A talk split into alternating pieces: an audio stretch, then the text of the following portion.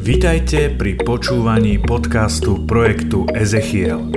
Modlíme sa, nech počuté slovo vo vašom srdci prežiari každú tmu a prinesie stonásobnú úrodu. Prajeme vám príjemné počúvanie.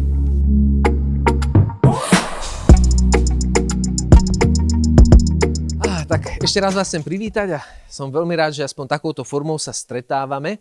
Máme tu nejakých skalopevných, ktorí sme rozmiestnili v povolené rozostupy a je to presne v počte, ktorý vyhovuje najnovšej smernici. Takže je nás tu nula, smernica 0,0, áno, minus 5, áno, áno. O, som veľmi rád naozaj, že aspoň takto sa môžeme stretnúť. A poviem to tak, veľmi ste mi chýbali. A zároveň aj ten čas, ktorý sme sa nevideli, tak ja to poviem tak, tak jak to je, bol požehnaním pre mňa osobne, pretože neviem, či viete, ale narodila sa nám ďalšia cerka, Gabriela, v januári. Takže, takže už pri týchto počtoch sa hovorí, že gratulujem alebo úprimnú sústrasť, vyber si. takže o, ja som to bral aj ako také požehnanie od pána, že sme mali takúto pauzu v službe lebo som sa viacej mohol venovať Joane, ktorá to naozaj potrebovala. Tie prvé týždne boli veľmi kritické, teraz chvála pánovi, už sa to, už sa to ustálilo a malička rastie, papa, všetko, jak má byť.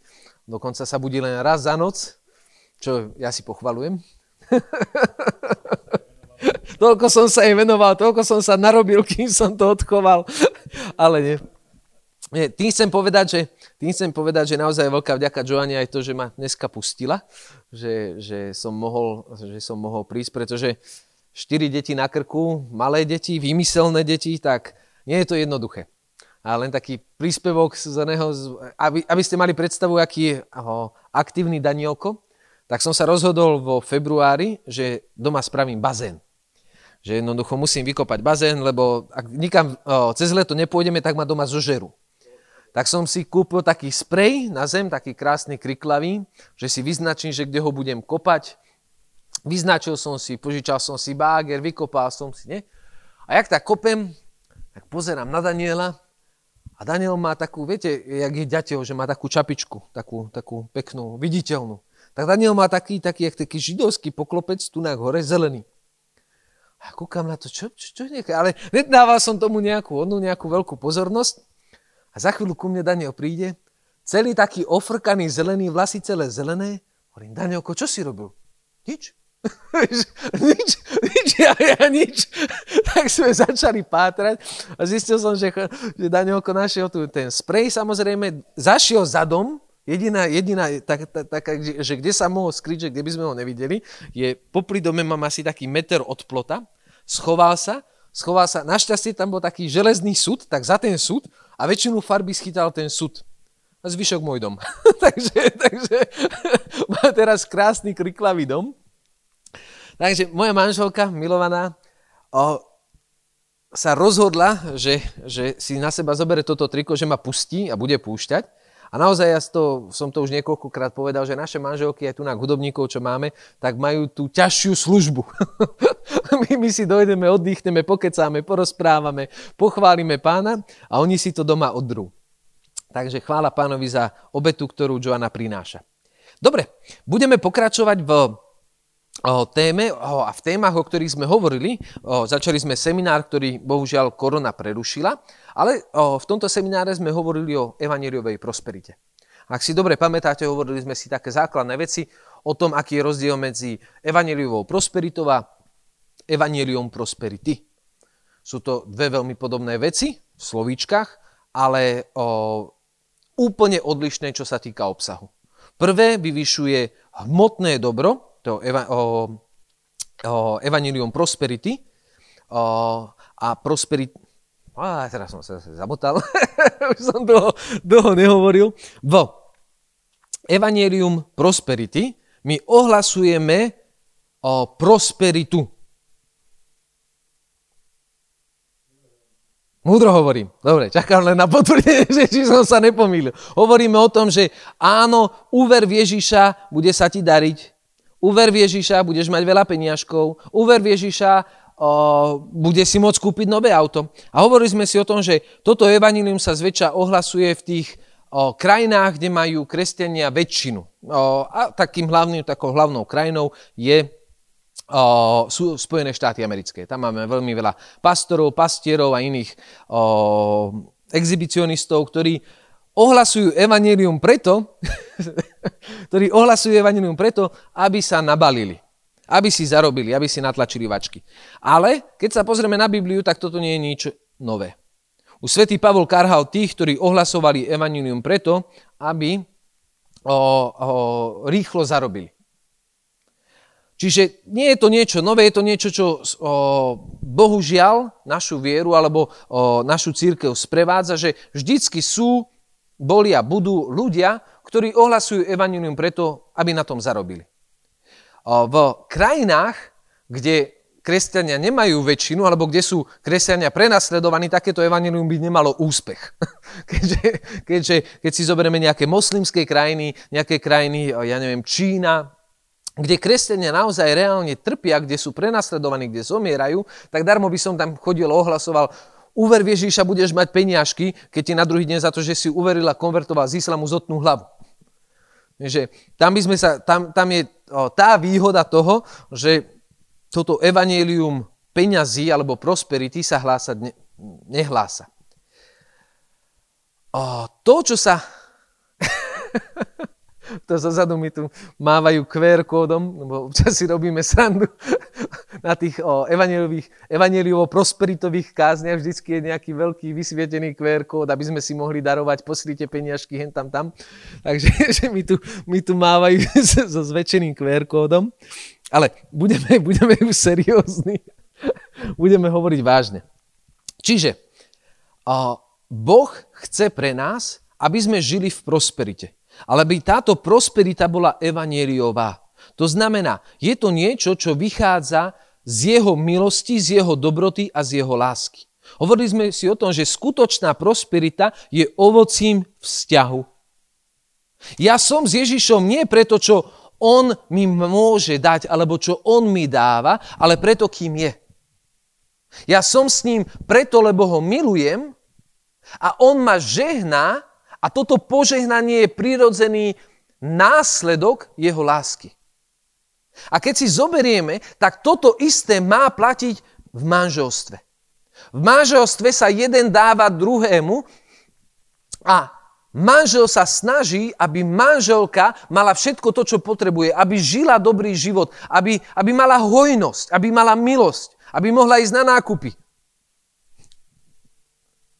Manželka sa snaží obveseliť, potešiť a postarať sa o muža, dať mu to najlepšie, čo má. A v tomto vzájomnom dávaní sa je skutočná radosť. V tomto vzájomnom dávaní sa je skutočná láska. A toto je rozdiel medzi spolužitím a manželstvom. V spolužití, keď dvaja spolu žijú, len tak na bez papiera, je to o tom, že ja som s tebou, lebo ty mňa robíš šťastným. V manželstve ja som s tebou, lebo teba chcem urobiť šťastnou. Šťastným. A toto je to isté, čo je v Evangelium a v našom vzťahu s Bohom. Ja som s Bohom, pretože Jeho chcem urobiť šťastným. Keď pracujem pre pána, keď evangelizujem, keď robíme kurzy, keď robíme rôzne akcie, ja ich robím preto, lebo chcem, aby som potešil môjho Boha. Aby som potešil môjho Otca. Snažím sa žiť dobrý život preto, aby môj otec bol na mňa hrdý. Aby som naozaj žil život hodný kresťana. A preto v Evangelium, a ak budeme žiť Evangelium tak, ako máme, Boh nám dáva zakúšať svoju dobrotu a svoju lásku. A ja som veľmi rád, to bolo také prorocké slovo, ktoré sme si otvorili hneď na začiatku počas chvál, Žám 103. Žalme 103 sa píše Dobroreč duša moja pánovi a celé moje vnútro jeho menu svetému. Dobroreč duša moja pánovi a nezabúdaj na jeho dobrotenia. Veď On ti odpúšťa všetky neprávosti. On lieči všetky tvoje neduhy. On vykupuje tvoj život zo záhuby, On ťa venčí milosrdenstvom a milosťou. On naplňuje dobrodeniami tvoje roky, preto sa ti mladosť obnovuje ako orlovi. Boh chce, aby tento žalm, ak máte doma čas, nebudeme si ho teraz čítať celý, prečítajte si ho celý. Je nádherný. Toto je Božia vôľa pre nás, aby my sme žili v jeho požehnaní. Tak ako ja chcem to najlepšie pre svoje deti, tak ako ja chcem a makám ako taký mukel na záhrade, aby som spravil ešte pred letom bazén, aby sa moje deti mohli kúpať, mohli čvachtoriť. A ja, sa mohol, ja si mohol oddychovať. Snažím sa preto, aby oni boli šťastné. Chcem pre nich to najlepšie. Takto isto zmýšľa o nás náš Boh. A teraz prejdeme do takej ťažšej témy alebo do takých ťažších vecí. Mnoho kresťanov sa pozerá na Boha, Otca, skrze starý zákon. A ja sám som sa častokrát pozeral na Boha, keď som rozmýšľal o Bohu. Je Otec, Syn a Duch Svetý, Ježiš, toho máme opísaného v evaneliách, Duch Svetý ten viacej koná v skutkoch a starý zákon bol Otec. A ja som vždycky, keď som si čítal starý zákon, tak som si myslel, že v starom zákone vidím tvár otca. Že podľa toho, čo čítam v starom zákone, tak ako napríklad tento žám, ktorý je v starom zákone, tak mi zjavuje to, aký Boh otec je. A do istej miery je to pravda. Ale problém nastáva v tom, že v starom zákone sú aj state, ktoré nie sú takéto ľúbezné, príjemné, jednoduché na čítanie. Mňam, fajnové, šťavnaté. Nie sú také, ktoré by som si prečítal 3-4 krát a povedal aleluja. Sú tam state, ktoré hovoria o tom, že Izrael išiel a na príkaz Boha vyvraždil ľud. Jericho. Keď Izrael dobíjal a podmaňoval si krajiny v zaslúbenej zemi. Keď vidíme, že sú tam príkazy a zákazy, ktoré sa trestali smrťou, a ja keď som si čítal starý zákon, vždycky som sa pozeral na Boha a videl som, áno, na jednej strane Boh sa na mňa usmieva, žám 103, a na druhej strane, beda ti, keď zhrešíš, lebo zomreš. Beda ti, keď zhrešíš, lebo... V Deuteronómiu sú krásne požehnania. Je tam napísané, ak budeš, ak splníš tieto prikázania, ktoré ti dáva Možiš, keď odovzdáva prikázania Izraelu, tak budeš požehnaný, požehnaný, požehnaný, požehnaný. Ale ak ich nesplníš, budeš prekliatý, prekliatý, prekliatý. A ja som veľmi dlho bojoval s tým, ako sa mám vlastne pozerať na Otca, pretože ak starý zákon má byť takým obrazom alebo takým filtrom, cez ktorý sa mám pozerať na Boha, tak som videl rozpouteného Boha. Videl som Ježiša, ktorý bol fajn, ale videl som otca, ktorý na jednej strane bol med a na druhej bič. Na jednej strane o, mi hovoril krásne veci, na druhej ma veľmi, veľmi tvrdo karhal. A teraz mnoho kresťanov žije v takejto schizofrénii. A nevie si vysvetliť pasáže zo starého zákona a preto ich radšej nečíta, preto ich radšej odklada. A zameriavajú sa len na nový zákon, lebo ten je ľahšie pochopiteľný. Je ľahšie priateľný. A keď sa v debate, keď evangelizujeme, keď ohlasujeme Krista, keď sa nás niekto spýta na starý zákon, uh, o tom radšej hovoriť nebudeme. Vždycky to tak odpinkneme. A je to práve preto, lebo my sami nemáme v sebe vysporiadanú túto otázku. Aký je Boh Otec? Keď sa pozeráme na starý zákon. Aký je Boh Otec? Máme mnoho teológov a mnoho teológov nám vždy hovorí mnoho vecí. Dneska som čítal takú zaujímavú, zaujímavý článok, teda nečítal som to len taký nadpis a som to prebehol, že v jedných takých veľkých novinách evangelický teológ, veľmi známy, tam hovorí o tom, že charizmatickí katolíci chcú založiť na Slovensku ako keby islamský štát. že prakticky charizmatickí katolíci idú robiť revolúciu a chceme tu nejaký kresťanský kalifát. A toto hovorí kresťanský teológ. Mnoho ľudí hovorí mnoho vecí o Bohu, ale my potrebujeme sa na Boha pozerať také a poznať ho takého, aký skutočne je. A keď my sa pozeráme na Boha Otca a čítame si starý zákon, tak sa potrebujeme naučiť, alebo potrebujeme si uvedomiť, že v starom zákone sú ako keby také dva filtre, dva ukazovatele. Jeden je ten, skrze ktorý my sa pozeráme na Boha Otca a druhý je ten, skrze ktorý my sa pozeráme na zákon. Lebo už slovíčko Starý zákon hovorí o tom, že v týchto knihách sa bude hovoriť o zákone. A ja som častokrát robil chybu, a mnoho kresťanov častokrát robí chybu, že na Boha Otca sa nepozerá cez tie úseky písma, ktoré hovoria o ňom, ale cez úseky zákona. Cez tie tvrdé pasáže, ktoré nedokážeme poriadne prežuť, sa pozeráme a predstavujeme si to, aký je náš Boh. Ale dokonalá teológia, dokonalý obraz o Bohu máme v Kristovi. A jedine v ňom. Ak ty sa chceš pozerať na Boha Otca, ak ty chceš vidieť Boha Otca takého, aký skutočne je, musí sa pozrieť na Ježiša. V ňom vidíš každý jeden aspekt Boha Otca. A učeníci mali túto dilemu, keď boli s Ježišom. Začali sa s ním rozprávať a myslím si, nepamätám si presne, myslím si, že to bol Ondrej, mu hovorí, Ježiš, ukáž nám Otca. A Ježíš sa na neho pozrie a hovorím, ty ma nepoznáš. Veď kto vidí mňa, vidí Otca. Ako dlho som s vami? Ak vidíš mňa, vidíš Otca. Môri, ukáž nám Otca, to nám postačí. A Ježiš ukazuje, tu sa pozri. Na mňa sa pozri. A preto, keď hovoríme o evanieliovej prosperite, o tom, ako žiť v ozajstnom požehnaní, naša mysel sa musí preklopiť, obnoviť. A ja keď som si pripravoval túto tému, ja som si uvedomil, že mnohí z nás ne, o, nie sú schopní vstúpiť do skutočnej evanieliovej prosperity, pretože majú pokrivený obraz nie o Ježišovi, ale o Otcovi. Ako keby Nechceme prijať to, čo on pre nás pripravil, lebo sa cítime nehodní, nedobrý, hriešný. A ono je to dobre. Lebo to len potvrdzuje to, že zákon nás usvedčuje. A podľa zákona, áno, nikto z nás by si nezaslúžil žiť. Nikto z nás by si nezaslúžil život.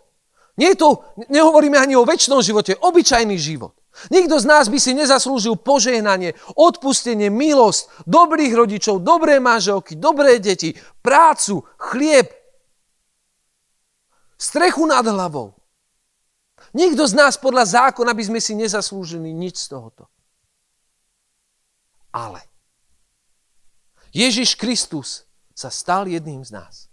Zomrel na našom mieste aby zaplatil za nás to, čo si pýtal zákon. A preto ja a ty máme slobodný prístup k Otcovi. K tomu, ktorý nás chce požehnať. A preto, keď si čítame starý zákon, naučme sa rozlišovať to, čo je zákon a to, čo je otec. Ako? Skrze Krista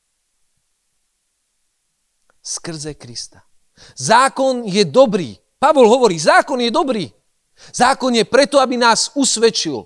Aby my sami v sebe sme uverili, že áno, potrebujeme spasiteľa. Ale samotný zákon nestačí. Potrebujeme mať osobu Ježiša Krista, ktorý vstal z mŕtvych a ktorý nás volá do nového životu s ním. A preto, ak hovoríme o prosperite, náš pohľad na Otca sa musí zmeniť. Lebo skutočné požehnanie prichádza od Neho. Skutočný chlieb, skutočná manna, skutočný život prichádza od nášho Boha. Od nášho Otca, ktorý chce dobre pre svoje deti. A preto každý jeden z nás môže prejsť obnovou mysle. Každý jeden z nás môže vstúpiť do nového obdobia svojho života. Ale mnohí z nás to sabotujú. Mnohí z nás nežijeme v plnosti práve preto, lebo nechceme žiť v plnosti. Mnohí z nás nechcú, ne, neprijali uzdravenie, lebo ho nechcú prijať, cítia sa nehodní. A ja ti hovorím, áno, si. Áno, ja som nehodný. No i napriek tomu potrebujem pokoru. Na to, aby som prijal jeho milosť. A toto je prvý bod, o ktorom by som chcel hovoriť. Ak chceme žiť v skutočnej prosperite, musíme byť pokorní. Lebo ja vo, svojom, vo svojej píche a falošnej pokore častokrát hovorím, pane, potrestaj ma, lebo ja si to zaslúžim. Ja to znesem, ja to dám. Vylej na mňa svoj hnev, pane, lebo som zhrešil, lebo som padol. Zdá sa to ako pokora. Áno, ja príjmam tvoj údel. Ale v skutočnosti je to pícha. Lebo skutočná pokora je prijať to, že Kristus trpel na tvojom mieste. A preto, ak chceme žiť v prosperite, ja a ty potrebujeme byť skutočne úprimne pokorní. Potrebujeme mať pokoru na to, aby sme prijali dobré veci, hoci si ich nezaslúžime. Teraz ma necháp zle. Neznamená to, že sa nemáme snažiť byť dobrý. Neznamená to, že teraz si môžeme robiť, čo chceme. Naopak. Práve preto, že zakúšame Božiu lásku, túto lásku máme dávať. Práve preto, že zakúšame Božie požehnanie, toto požehnanie máme dávať. A preto pícha môže byť niečím, čo zadržiava požehnanie v tvojom živote. Bod prvý. Pícha. Ako odstrániť tento bod? Ako odstrániť tento problém? Klakni si na kolena a povedz, pane, hoci si to nezaslúžim, hoci by som mal zhorieť v pekle za to, čo som urobil, hoci by som mal skrachovať, hoci by som mal stratiť všetko to, čo mám. Ja viem, že ma požehnáš, lebo ma miluješ. Aj keď si to nezaslúžim. Ako bod druhý, to, čo nám zabraňuje prijať požehnanie a žiť v prosperite, je nevera. Ja neverím, že Boh ma natoľko miluje, že chce pre mňa to najlepšie. OK, budem sa mať dobre, ale až v nebi. Budem žiť v plnosti, ale až v nebi. A tento život nejako preživorím. Na to, aby Boh ťa požehnal, ty musíš veriť, že ťa chce požehnať. Hebrejom 11.6, veľmi rýchlo. Hebrejom 11.6.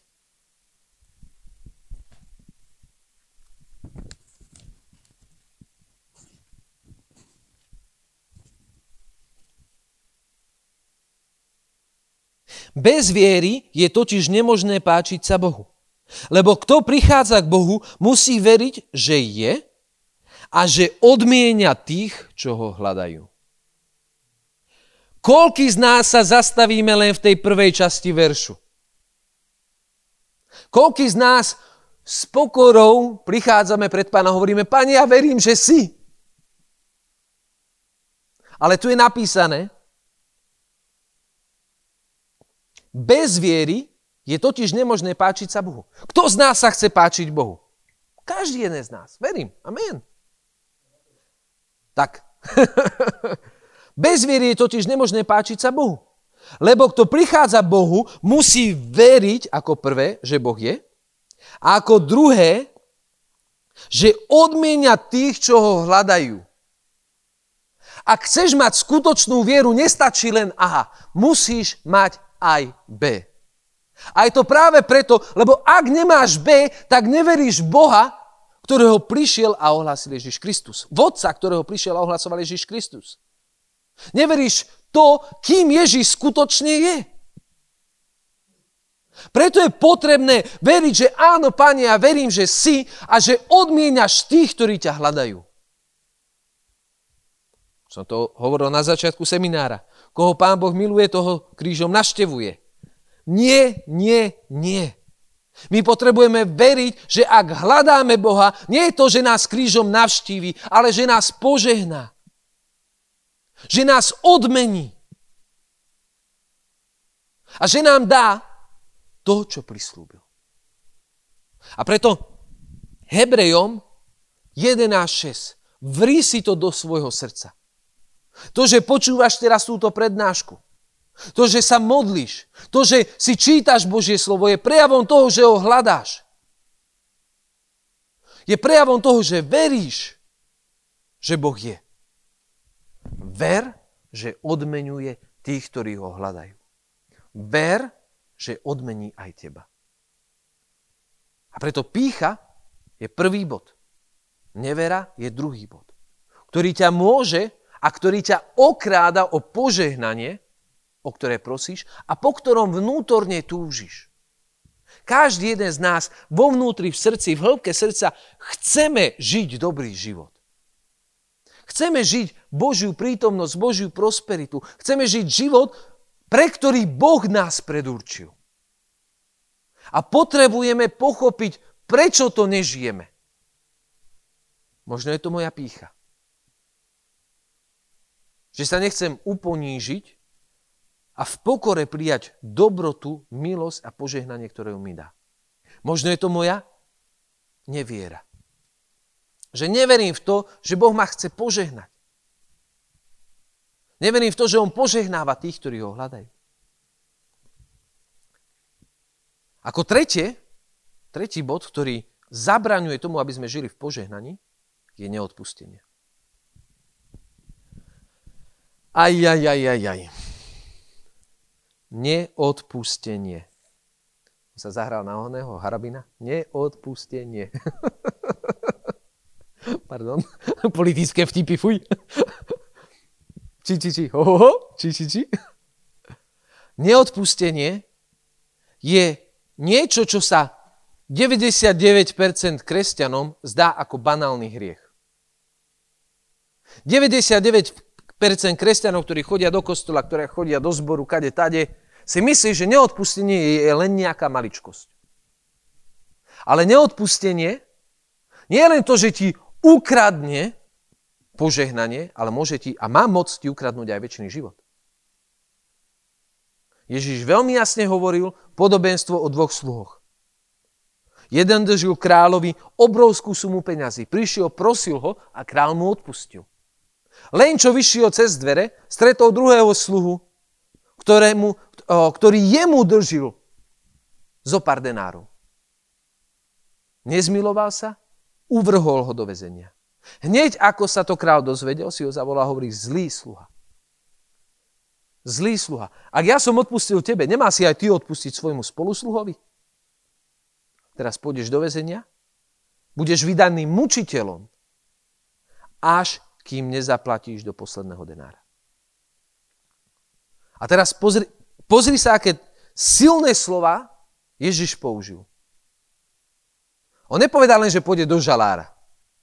Ale on povedal, že bude vydaným mučiteľom.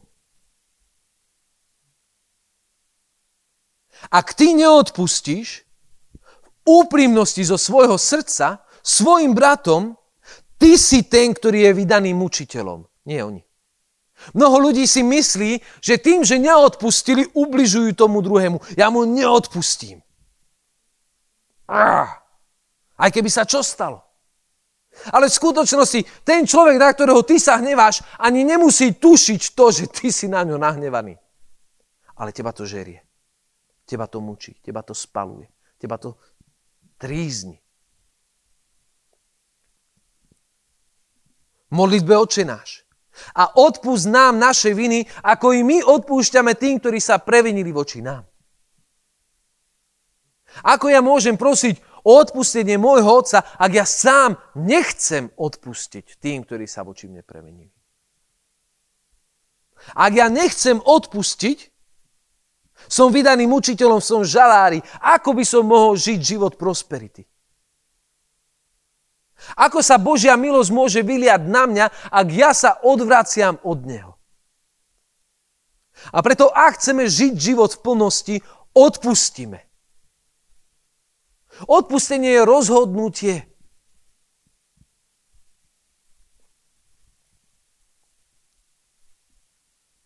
Pocit odpustenia príde neskôr. Sú prípady, kedy človek ktorý veľmi dlho žil v neodpustení, sa rozhodne odpustiť, no i napriek tomu to nedokáže. Tam prichádza problém ten, že skrze hriechy, v ktorých my dlho pretrvávame, môže vstúpiť zlý.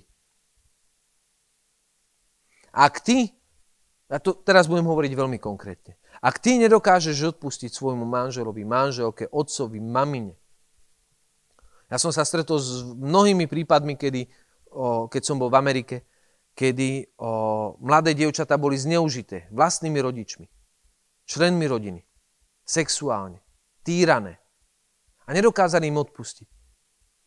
Oni sami boli zožierané a chceli odpustiť, chceli urobiť to rozhodnutie, ale nedokázali. Prečo? Lebo v tom hriechu, v tej bolesti boli tak dlho, že skrze túto ranu vstúpil zlý. A ak v tvojom živote ty nedokážeš niekomu odpustiť, pýtaj sa pána. Či v tej oblasti tvojho života nepôsobí diabol. Nepôsobí zlý duch. Lebo častokrát my chceme odpustiť a nedokážeme. Pýtame sa pána prečo. Prosíme za uzdravenie tam, kde treba oslobodenie.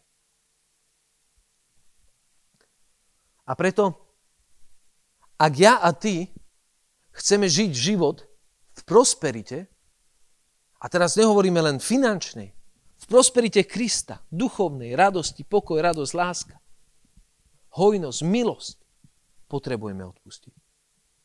Ja ťa prosím, nenechaj ani jeden deň navyše v tvojom živote vydaný diablovi na pospas kvôli tomu, že si neodpustil. Ako štvrtý bod, závisť.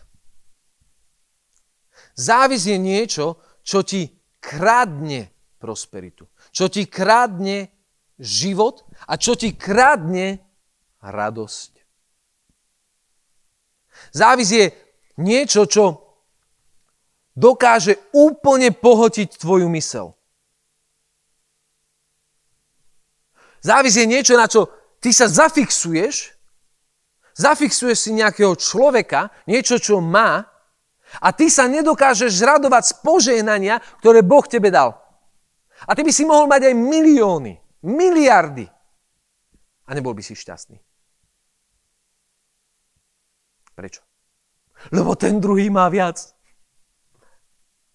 Závis je hriech, do ktorého padáme tak častokrát. On má lepšie auto. Videl si ho? On má lepší bicykel. Nový. Elektrický. On má krajšiu manželku.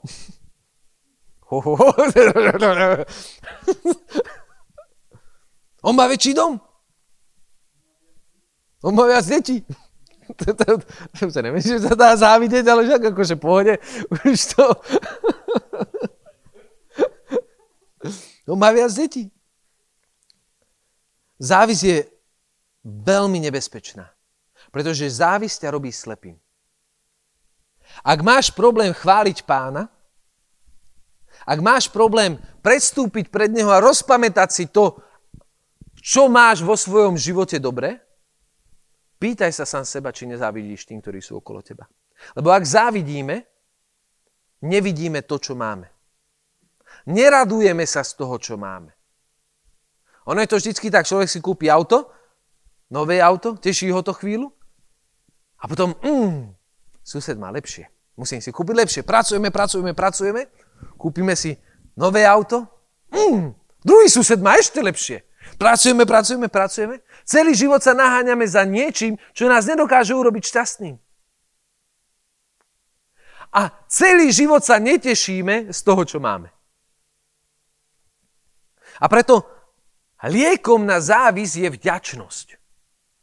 Ak závidíš, začni sa pozerať na to, čo máš a začni ďakovať Bohu. Ale teraz nehovoríme o také, aleluja, vďaka ti, Pane, za to, že má strechu nad hlavou, aleluja. OK? Za to, že mám robotu, hoci musím robiť ako otrok, aleluja, vďaka ti za to. Vďačnosť znamená, že sa postavíš pred pána v pokore a rozpoznáš, že všetko to, čo máš, máš od neho. A že bez neho by si mal mal. Nul. Tonu, tonu hliny nad sebou. Tak, vývoj. Tonu hliny nad sebou. Čiže závis je niečo, s čím sa potrebujeme vysporiadať. Ak v tvojom živote cítiš nepokoj, cítiš to, že nie si vďačný za to, čo máš a cítiš to, že ak má niekto niečo viac, tak ťa to škre, hlodá. Ja som, o, o, minulý rok sme mali veľmi veľa myší doma a zistil som, že to bolo kvôli tomu, že som mal drevenú terasu a po poci spravili takú diálnicu. A tak v noci, keď som zaspával, dlho som nevedel, že jak sa ich zbaviť, konečne sa mi to podarilo. A tak v noci som zaspával, tak som počul také ch. Mne to nevadilo. Ale Joana nezaspala. A keďže nezaspala Joana, tak som nespala ani ja. A to mi vadilo. tak som to musel vyriešiť. Vytrhal som drevenú terasu, dal som tak kachličky a bolo. A takto to musíme spraviť aj so závisťou. Ak v tvojom srdci ch, ch, ch, niečo ťa škrapká, ch, ch, niečo ti nedá spať, ch, odkiaľ toľko penazí? Jak si to mohol dovoliť? Veď nič nerobí. Z bytu sa presťahoval na, na, na dom. Má väčšiu záhradu.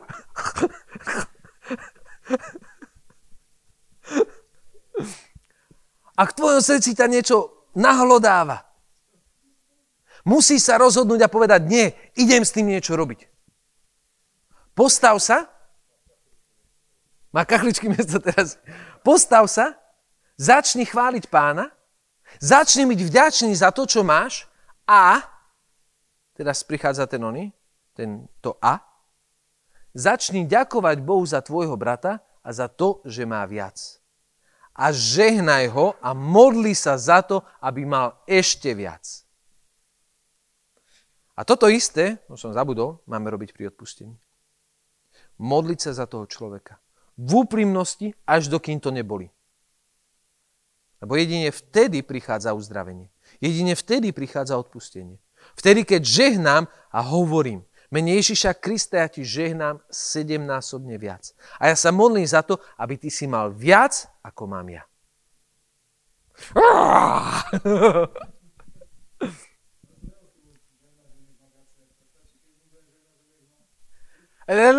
Ja už to neviem, že má viac. Už je to, nemusím žehnať, že nech má viac. Áno.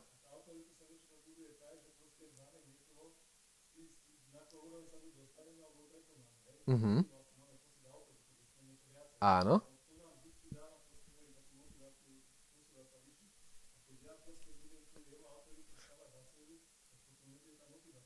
Neviem, neviem, či toto je, bude dobre počuť na, na, na mikrofón. Takže otázka bola to, že nemusíme žehnať, že či musíme žehnať o tým, že nech má viacej, pretože o, vždycky máme v živote nejakých ľudí, s ktorými sa porovnávame a to, že sa s nimi porovnávame, nás ako keby tlačí dopredu. Ja to len zopakujem, aby, aby sme sa od toho mohli odraziť.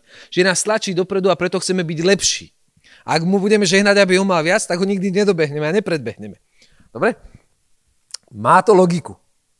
Ale to, s kým my sa máme porovnávať, máme byť my sami. To, s kým ja sa mám porovnať, aký som. Či som dobrý otec. Či som dobrý syn. Či som, štíhly som, aj pekný som. Sme mali s Braňom posledných 100 dní challenge, 100 dní challenge, tak sme sa porovnávali, že kto, kto viacej schudne. A jeden známy nám to natrel všetkým. A ja už ten challenge nikdy nebudem robiť, lebo som pribral kilo. a je to preto, že aj štíhly som, aj pekný som. Čiže, ak ja sa s niekým chcem porovnávať, ten, s ktorým sa mám porovnávať, som ja sám. Lebo ako náhle ja sa budem porovnávať s druhými, druhý má úplne iné talenty, ako máš ty. A pre druhého má Boh úplne iný plán, ako má pre teba. A potom ty sa snažíš imitovať niekoho a chodíš v šlapajách niekoho, ktorého Boh požehnal a vystrojil na to, aby touto cestou vyšiel. Ale jeho cesta nie je tvoja cesta. A ty stratíš celý svoj život tým, že ideš nesprávnym smerom. A preto taký dobrý ukazovateľ, že či závidím alebo nie, je to, ak sa dokáže modliť za druhých a žehnať ich viac ako to, čo ja chcem sám pre seba. Dobre? Ako také predposledné, predposledný bod, to, ktoré nám berie, kradne prosperitu, je lakomstvo. Lakomstvo je také, tak, také slovíčko, ktoré sa moc nepoužíva, lebo zväčša pri deťoch nebuď lakomý, vieš, podiel sa. Ale lakomstvo, aspoň mňa to tak zarazilo, má oveľa väčšiu hĺbku a silu, ako len také nevšedné. Nie si štedrý, si lakomý. Ak sa pozrieme na Kolosanom 3.5, Kolosanom, toto sa oplatí prečítať si. Kolosanom 3.5.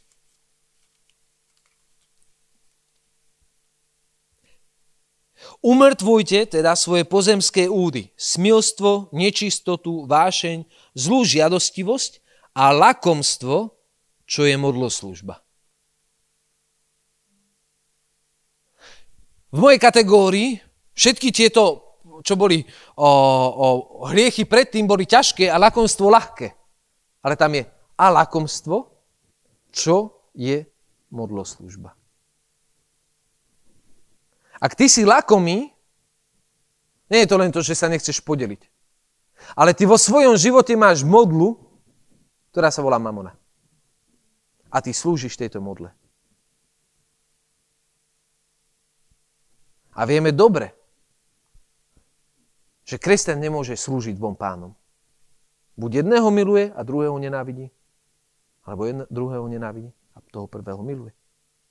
A preto dávajme si pozor. Ak vychádza z kostola a ideš okolo zvončeka a v jednom vačku máš 50 centov a v druhom 10 eur a tá ľavá ruka je vždy tá, ktorá ťa navádza na hriech, aby si dal tých 10 eur. Takže právačko vyťahneš a však to tam pekne cinkne. Tých 10 eur by aj tak nebolo počuť, jak to tam zašuští. Ak sme lakomí a nedokážeme sa podeliť o Božie dobrá, o to, čo vlastne není ani naše. My všetko to, čo máme, máme od Neho a pre Neho. My sme správcami jeho dobier. Ak ja o tom, čo on mi dal do správcovstva, rozmýšľam ako o svojom, žgrloším to, tak to neprináša ovocie. Lebo skutočne to, čo je naše, je až v nebi. Príklad. Dostal si 100 tisíc eur, pán ťa požehnal, zadaril sa ti obchod, niečo sa ti vydarilo, dostal si 100 tisíc eur a ty o týchto 100 tisíc eurách rozmýšľaš ako o svojich. Čo s nimi spravíš, ako s nimi naložíš. Pôjdem na dovolenku, kúpim nové auto, ja neviem čo, odložím na, na penziu. Najlepšie to niekde odložiť a žiť z úrokov. Pri 100 tisíc by sa to ešte nedalo, možno pri milióne. Ale žgrlošíme. A človek nad týmito peniazmi rozmýšľa, toto je moje vlastné. Ale Božie slovo hovorí niečo iné. To, čo my tu máme, máme ako keby zapožičané a Boh sa pozerá na to, čo s tým, čo On nám dal, urobíme. A ovocie toho, čo my urobíme, je to, čo sa odzrkadlí vo väčšnosti, ktoré bude tvoje. A preto buďme štedrí, lebo štedrosť je nástroj, ktorým dokážeme osekávať lakomstvo a našu túžbu, našu modloslužbu až do momentu, kedy ho porazíme. Ďalší taký prostriedok, ako môžeme zvýťažiť, zvýťaziť nad lakomstvom, je to, že budeme dávať desiatok. Lebo v desiatku my rozpoznávame, že to, čo máme, máme od pána. A to, čo máme, máme pre pána. Desiatok nepatrí nám. Desiatok je pánov. Preto buďme schopní dávať pánovi to, čo je jeho. Aby sme mohli žiť v požehnaní. Aby sme mohli žiť v jeho milosti a jeho hojnosti. A preto nebuďme lakomní. Nezávidme. Nebuďme pyšní. Odpustíme.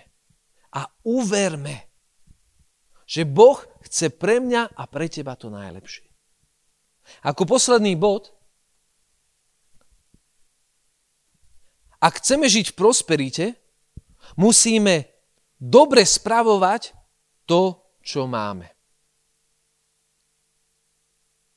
Keď Ježiš hovoril podobenstvo o sluhoch, ktorým bol zverený poklad, ktorým bol zverená, zverený talent. Jednému jeden, druhému 5, mu 10. A keď sa vrátil, tak sa ich pýtal, čo ste s ním urobili. A oni prišli a niektorí ho investovali, niektorí zarobili. Povedal, ty si mi dal 10, tu máš ďalších 10. Tieto som zarobil s tým, čo ty si mi dal. A týchto sluhov pochválil. Ale potom tam bol jeden, ktorý sa bál, tento talent zakopal a keď prišiel pán, tak ho len vykopal a povedal, tu je tvoj talent, ten, čo si mi dal. A Ježiš ho veľmi pokárhal a povedal mu, zlý sluha. Zlý sluha. Má si to dať aspoň peňazomencom. A ja by som si to vybral aj s úrokmi. A toto je pasáž, ktorú nemajú radi komunisti. Lebo komunisti častokrát vy, vy, vykresľujú Ježiša, alebo tí o, takí socialisti, ako takého, ktorý všetko rozdáva, všetko chudobným a, a nemusí sa starať a štát sa postará jedno s druhým. Ale v tomto úseku my vidíme, že Ježiš v istých oblastiach bol kapitalista. Dajte to aspoň bankárom a ja si zoberiem úroky. Ja a ty, teraz bez randy, ja a ty potrebujeme byť dobrými správcami toho, čo Boh nám dal. A ak ty spravuješ dobre to, čo Boh ti dal, On ti dáva viac a viac a viac a viac.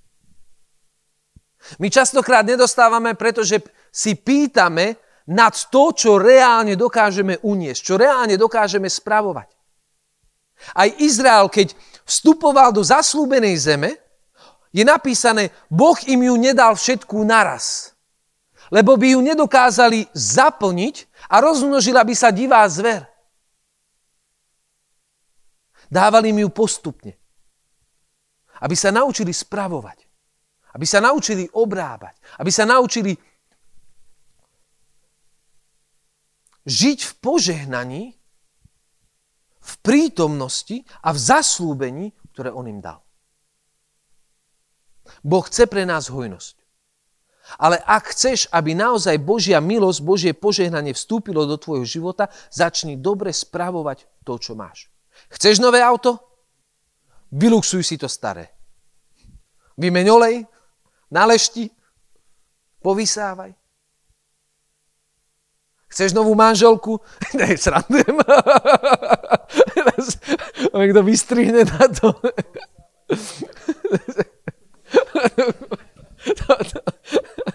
Srandičky, srandičky. Je. Vás prejde, keď to bude Joana počuť. budem spať vonku. Ak chceš žiť v prosperite, nauč sa spravovať dobre to, čo máš. Ako taký posledný vtip, posledný vtip, o, sedia o, protestant, katolík, ateista a žid a rozprávajú sa o tom, ako, ako žijú v požehnaní. A ateista hovorí, ja, som založil nový startup, mám, o, mám veľa peňazí a chcel by som kúpiť o, teraz Bratislavský hrad. Protestant hovorí, ja žijem v prosperite, Boh ma požehnal a ja by som chcel kúpiť o, slovenský plinárenský podnik. Katolík sa postaví a hovorí, o chlapci, vy málo rúbete, ja chcem kúpiť Microsoft. Ja mám toľko peniazí, že chcem kúpiť Microsoft. A Žid sa postaví a hovorí, chlapi, ale ja vám nič z toho nepredám. a toto nehovorím, hovorím to zo srandy, ale chcem na tom ukázať jednu vec. Mnoho ľudí nemá rado Židov, pretože sú požehnaní a pretože závidia. 95% ľudí, ktorí bohužiaľ častokrát sú aj kresťania, sa na Židov pozerajú ako na nepríjemných susedov. Ako na takého nechceného príbuzného. Hoci my sme boli naštepení do dobrej olivy, ktorou je Izrael. Oni sú naši starší bratia, ktorých my máme milovať, ktorých my máme žehnať a ktorých my máme požehnávať, za ktorých my sa máme modliť. Ľudia to nerobia práve preto, lebo závidia. Ale na Izraeli je úžasne vidieť to, ako Boh žehná tých, ktorí sa dobre starajú o to, čo majú. A ťa chcem pozbudiť do toho, či už máš veľa, alebo máš málo. Či si bohatý, alebo si teraz chudobný. Či máš dom, alebo byt, auto, alebo bicykel. Začni dobre spravovať to, čo máš. Začni žehnať svojim blízkym. Tým, ktorým si predtým závidel. Začni sa modliť za odpustenie tým, ktorí ti ublížili.